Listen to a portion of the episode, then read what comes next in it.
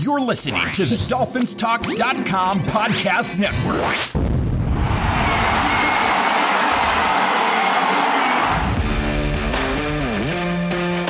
Welcome to Dolphins Talk Weekly, your one stop audio breakdown of all of this week's Miami Dolphins news. Now, here is your host, Kevin Dern.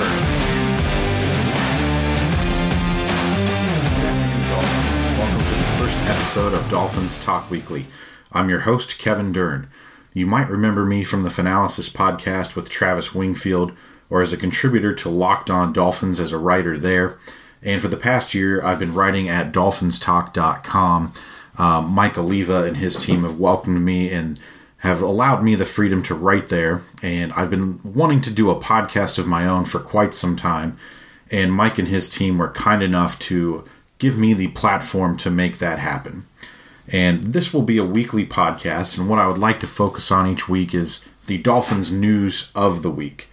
During the season, we'll do some game recaps. We'll focus on key players and key plays and do a quick preview of the game coming up that weekend. Obviously, we're done with the Dolphins season for 2020. So we're in the beginning stages of the offseason here as we're still in the middle of the playoffs. And we just got word that the Senior Bowl uh, will have the Dolphins coaching one of the teams coming up here in a couple weeks. So for the off-season episodes, I'd like to kind of focus on the news of the week, and maybe we'll review a specific group of players, uh, position unit, defensive unit, offensive unit, something like that will be a topic of discussion each week. And I'd like to start off just by kind of doing an, an overview and a recap of the 2020 season. Now, I had gone on several other podcasts before the year started, and inevitably when you go on those types of podcasts, people are always going to ask you, you know, what's your prediction? And this year, it was a pretty hard year to predict because we didn't know about the uncertainties with COVID and how all the protocols would play out and, you know, how it might wipe out an entire position group, you know, like we ended up seeing with Denver's quarterbacks, you know, in the in the season. Uh, we didn't know how it would, you know, affect game scheduling. You know, there were several games moved around, but none got canceled. And overall, on paper, it looked like Miami was going to have a pretty hard schedule. So the podcast that I went on to, my thought was, you know, if the Dolphins can get to eight and eight, they might actually be worlds better than they were in 2019, even if it wasn't reflected reflected in the record of the team this season.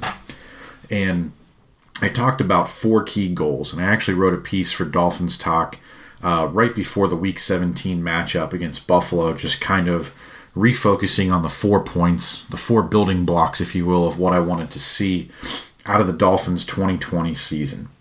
And I guess the four blocks that I felt were most important were in order number one, see if you can get the team to 500. You know, we were all pretty inspired by what Brian Flores did, especially down the stretch, you know, going 5 and 4 in the last nine games in 2019. They obviously made a ton of additions, both in the draft and free agency leading up to the 2020 season.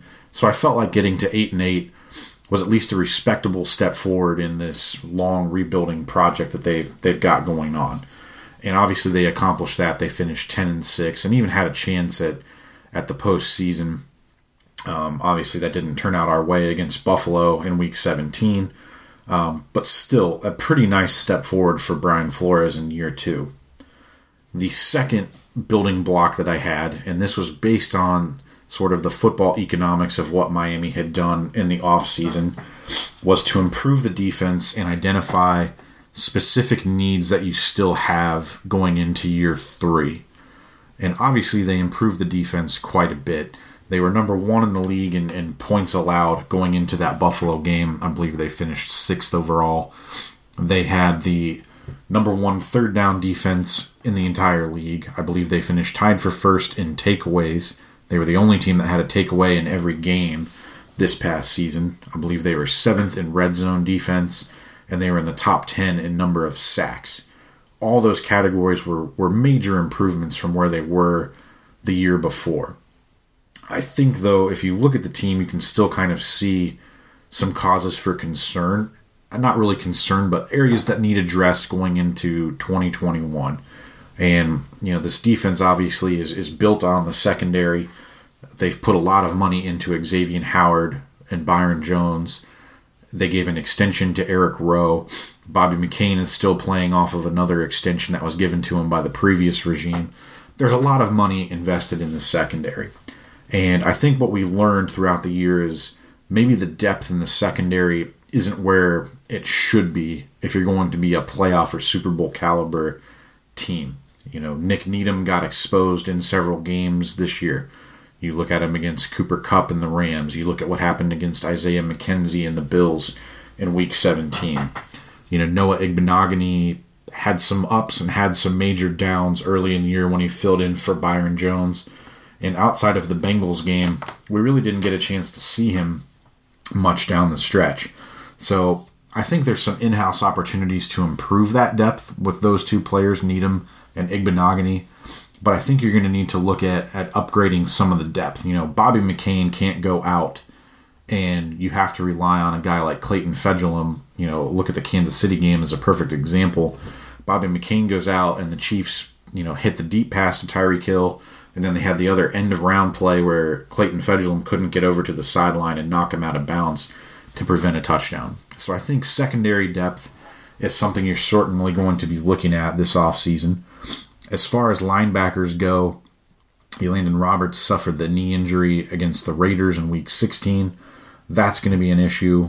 Jerome Baker only has one year left under contract, and you have several depth players, Calvin Munson, Sam Eguavoen, who are um, going to be free agents or, or, or restricted free agents this offseason. So you're going to have to address some of the depth spots there. I still think maybe you need that top tier sort of Dont'a Hightower ish type player to allow Jerome Baker to continue playing in that sort of reduced role that he had a lot of success in, especially the second half of this season. So that's one area I think you have to focus on in the linebacker unit is, is can you get drastically better this offseason there? If not, you know, are you going to bring back Elandon Roberts? Are you going to look towards the draft to find sort of that run stopping player that we know Jerome Baker isn't quite?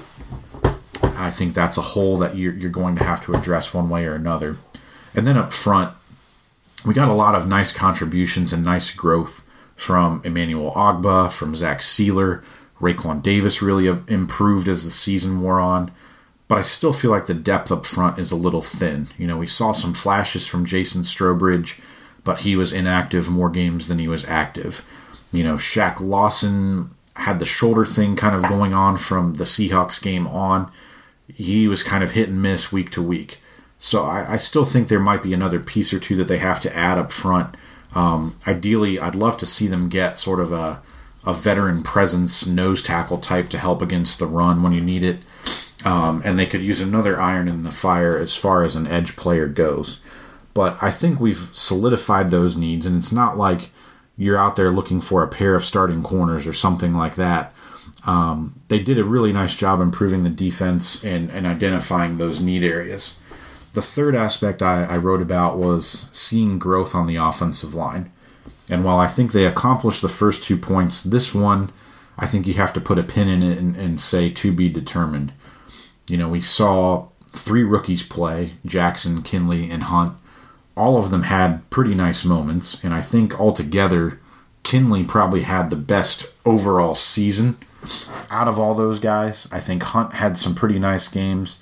Jackson had some pretty nice games before the foot injury against Seattle, um, but the consistency level in the two tackles just wasn't quite where it needs to be. Now that's going to happen with rookies. You know, I get it. They're they're going to have to be better. I think there's some hard questions that Miami's going to have to look in the mirror and ask themselves, especially as it relates to the interior of the offensive line. You know, can you do better at center than Ted Karras? You know, is Ereck Flowers really worth all that money? Is his position is his best position left guard?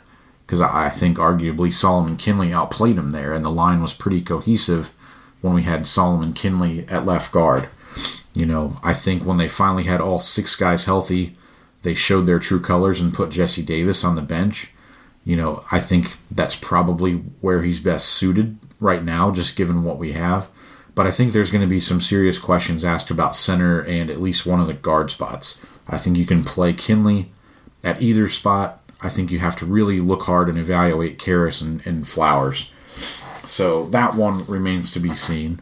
And then the fourth one was at least get a good sample size on what Tua Tagovailoa brings to the team. And we're going to go in depth on Tua a little bit here in a minute.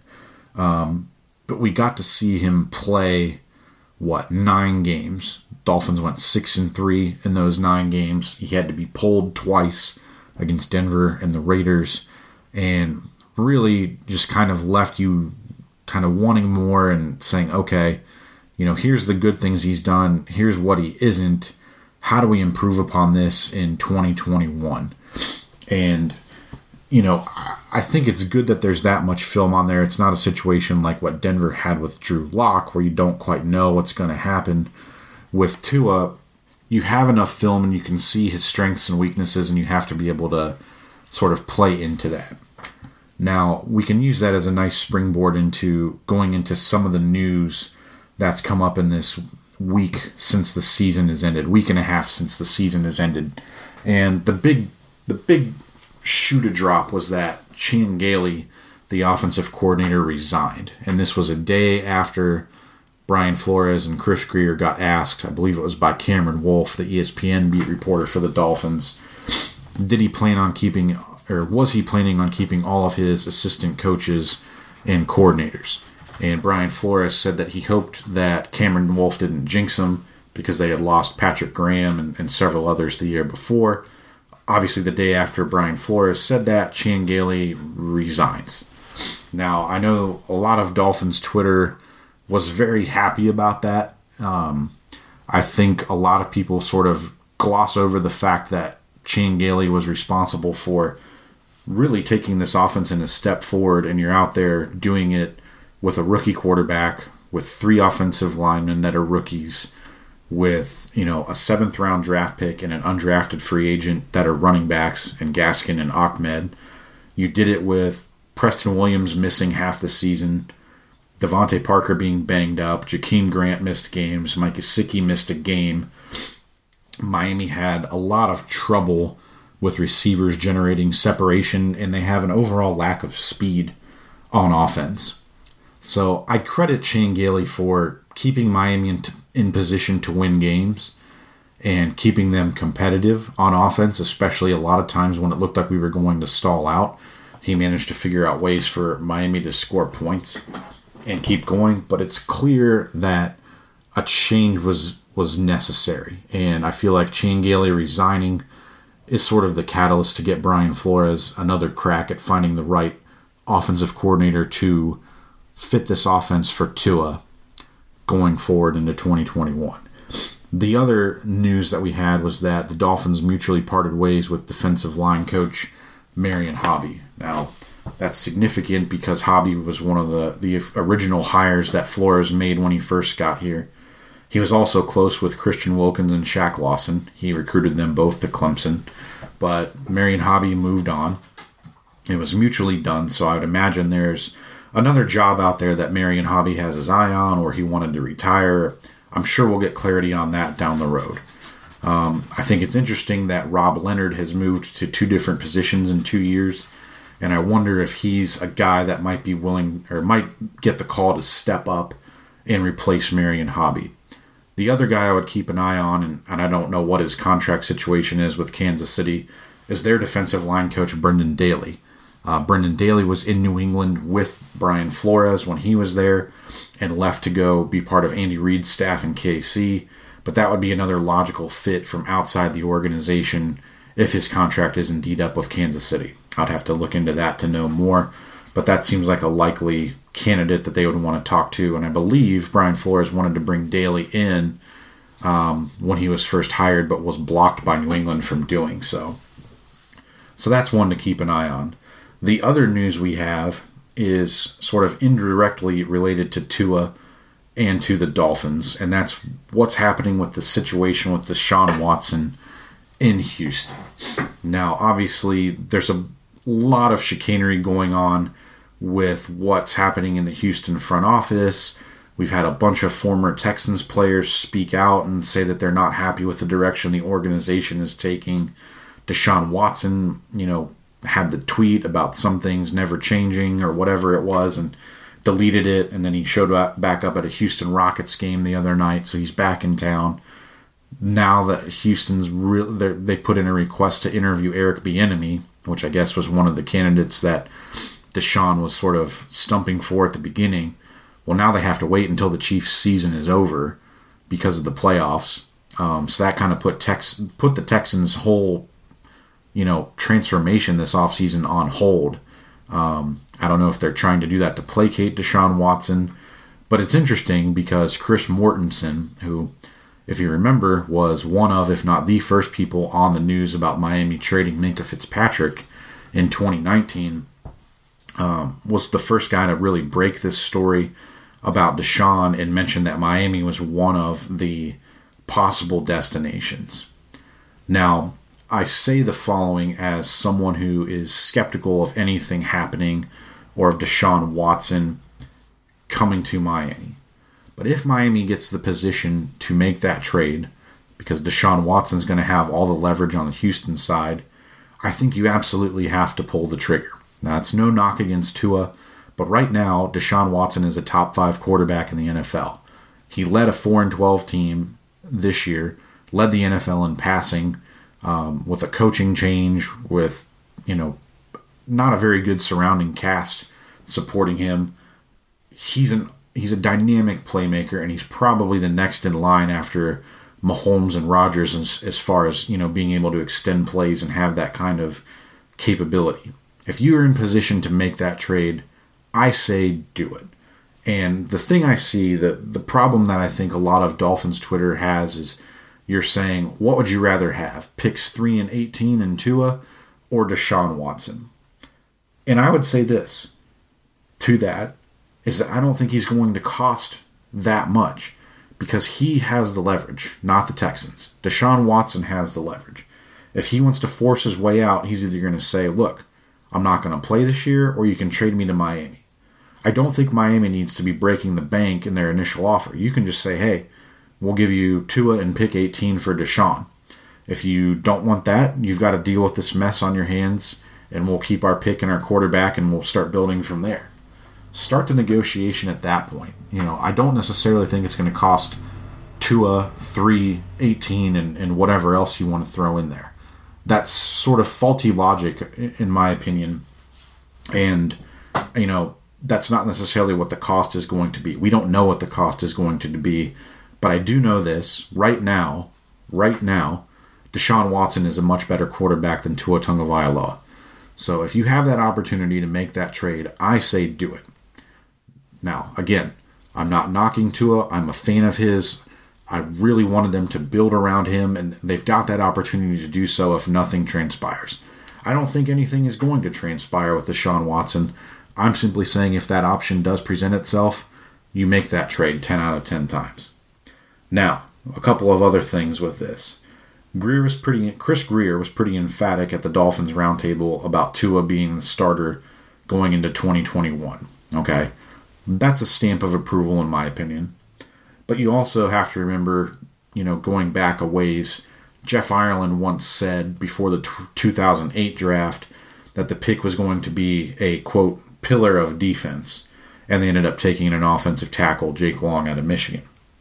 So, I you know I think Chris Grier and Brian Brian Flores often tell us the truth in in plain sight, and we kind of miss it because of all the mixed signals and, and bad reporting we sometimes get, both from the team itself and from some of the media members. I do think some of the media members are are very good reporters and get a lot of good information. I'll, I'll leave it up to your imagination who falls into which category. But I think right now you know, if you have the chance to get a top five quarterback, I think you have to pull the trigger on doing it. Now, maybe Chris Grier's emphatic and, and Tua is going to be the guy, but at some point, you at least have to call Houston and say, hey, you know, how's the situation shaking out? We can help take this off your hands and give you a quarterback that, you know, you don't have picks to, to get anyway. So for me, I think you have to investigate that situation if you're Chris Grier and Brian Flores. That being said, if you end up keeping Tua, there's a lot that you can do to help him out as far as having the third pick and the 18th pick. You know, DeVonta Smith, Ja'Marr Chase, Najee Harris, name any of the other receivers that are potentially first and second round picks. There's a lot of free agents out there that would look pretty good in, in the aqua and orange. There's a lot you can do to help out Tua and help him take that next step from year one to year two. So I will finish the two a bit with this. I am good either way. If you want to keep him, keep him. If you want Deshaun Watson, go get him. Don't sit in the limbo area, do one or the other. Moving on, the next situation we had, or news situation we had, comes from Xavier Howard. Now, if you've followed Dolphins Twitter, you'll recognize that Xavier Howard, you know, who should be the Defensive Player of the Year, by the way. Um, if, if I had an official vote for him, I would vote for him. And here's the little secret I believe I do, um, as I'm a member of the Pro Football Writers of America. So if I get that chance to vote for him, he's getting my vote for Defensive Player of the Year. He had a fantastic season. But you'll recognize on Twitter that he changed his agent to David Canter. And that name should ring some bells for Dolphins fans.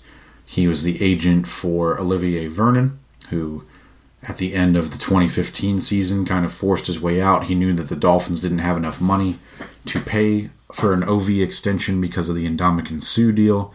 I believe he was also the agent for Paul Soliai, who was not happy that the Dolphins weren't able to give him an extension at the end of, I believe it was either 2013 or 2014. And I think Xavier Howard is doing this to, you know, become the highest paid corner in the NFL. He deserves to be. He had a tremendous season. And, you know, I think it's kind of funny that a lot of the Dolphins fans, when we drafted Noah Igbinoghene, wanted to say, you know, hey, we're going to trade Xavier Howard a year after they just gave him that big five year contract.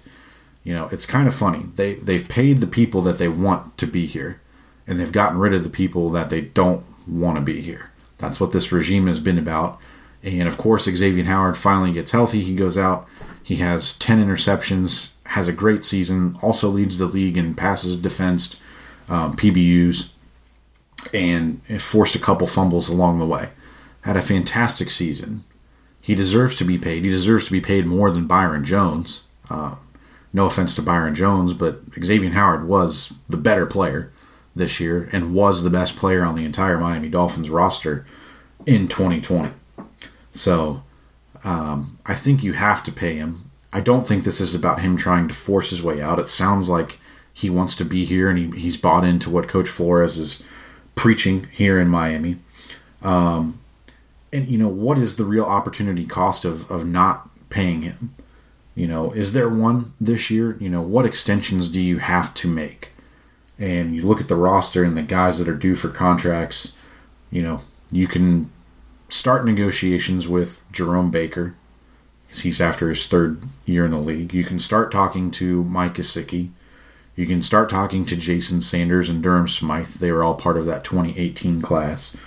But you still have club control over each of those guys for another year. So, really, the two biggest, really the three biggest free agents this year that you have are Matt Haack, the punter, who he's always kind of been up and down as far as a punter goes, but for the most part has been pretty good. And he's kind of a secret weapon on all the different fakes and things that Miami's thrown out there. So I think there's some hidden value to Matt Haack being as good of an athlete as he is. You have Davon Godchaux, who missed most of the season with the torn biceps injury, which which stinks for him, having it be in a contract year. But that probably is a good thing for the Dolphins because you can negotiate that price down to the point where you can say, okay, if you're not going to take a team friendly deal, we'll just roll with Raekwon Davis and Zach Sieler and, and find someone else that's cheaper you have that leverage in your pocket. And then finally, you have Vince Biegel, who you know suffered the unfortunate Achilles injury. But I think Andrew Van Ginkel's development this year, coupled with the fact that you have a slew of different guys that you can kind of play on the edge, really kind of makes it you know a luxury to re-sign him, especially when he wasn't that great of a pass rusher, all things considered. Um, you know, it's it's one more person you could have in the rotation, but I think Van Ginkel's emergence means that you don't have to spend the money on Vince Biegel. You have some flexibility there. So again, I say, who are you really extending that's going to prevent you from giving more money to Xavier Howard? You know, there's a couple contracts you could look at in, in terms of getting rid of them to save some extra money, if that's what you know the Dolphins are inclined to do. I know Brandon Shore is one of the best salary cap guys in the business. Um, I'm sure they'll have everything worked out to the point where this isn't an issue. Or if Miami simply doesn't want to pay that price point, Xavier Howard's value has never been higher. But I would side on the on the fence of I would side on the fence of paying him. He your best player. He's a huge part of this defense.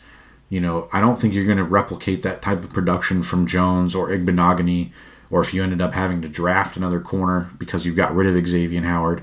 You know, I don't like making holes just to refill them using high resources. You know, that just doesn't seem like a smart way to build a roster.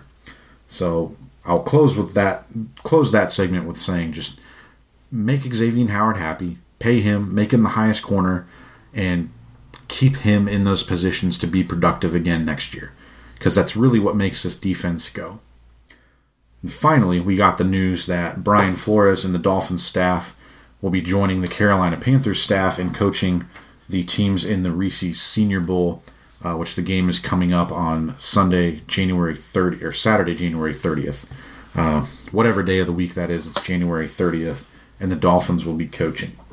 Now, I don't think we've gotten all of the player acceptances just yet, but I went through the list today and I really wanted to kind of go through and, you know, kind of earmark a guy at each position I thought would either one, be interesting to the Dolphins, or two, is a guy that I really like and want to see. Maybe isn't the greatest fit for the Dolphins, but a guy that I think can play well in the league. So just going through those positions, uh, we'll start at quarterback and we'll work our way through the offense and then down through the defense. Kellen Mond at Texas A&M is a guy I've wanted to see um, a little bit more of. I've seen a few Aggies games. You know, he's a good athlete, good size, big arm, a lot of arm talent. Seems like he always came up short in big games or made turnovers at inopportune times. But I think there's a lot of talent you can work with there um, and, and, really kind of shape him into a, a decent possible backup quarterback. At running back, Kylin Hill from Mississippi State.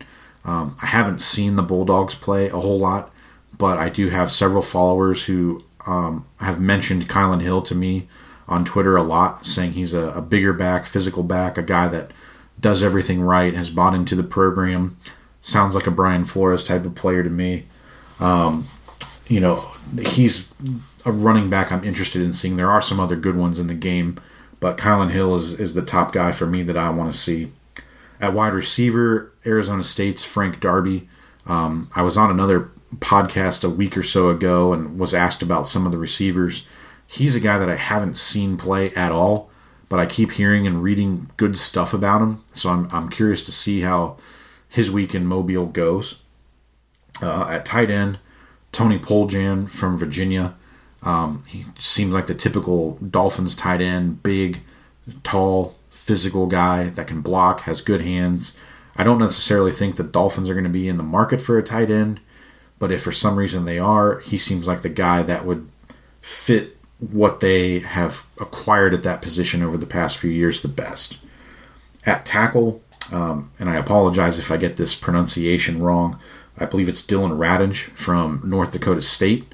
Um, you know, coming from the FCS level, obviously that's a big jump in competition, but he seems to be very high on quite a few draft boards, so I'm looking forward to seeing him. Uh, interior lineman Trey Smith, the guard from Tennessee, he's fantastic. Uh, excited to see how his week goes.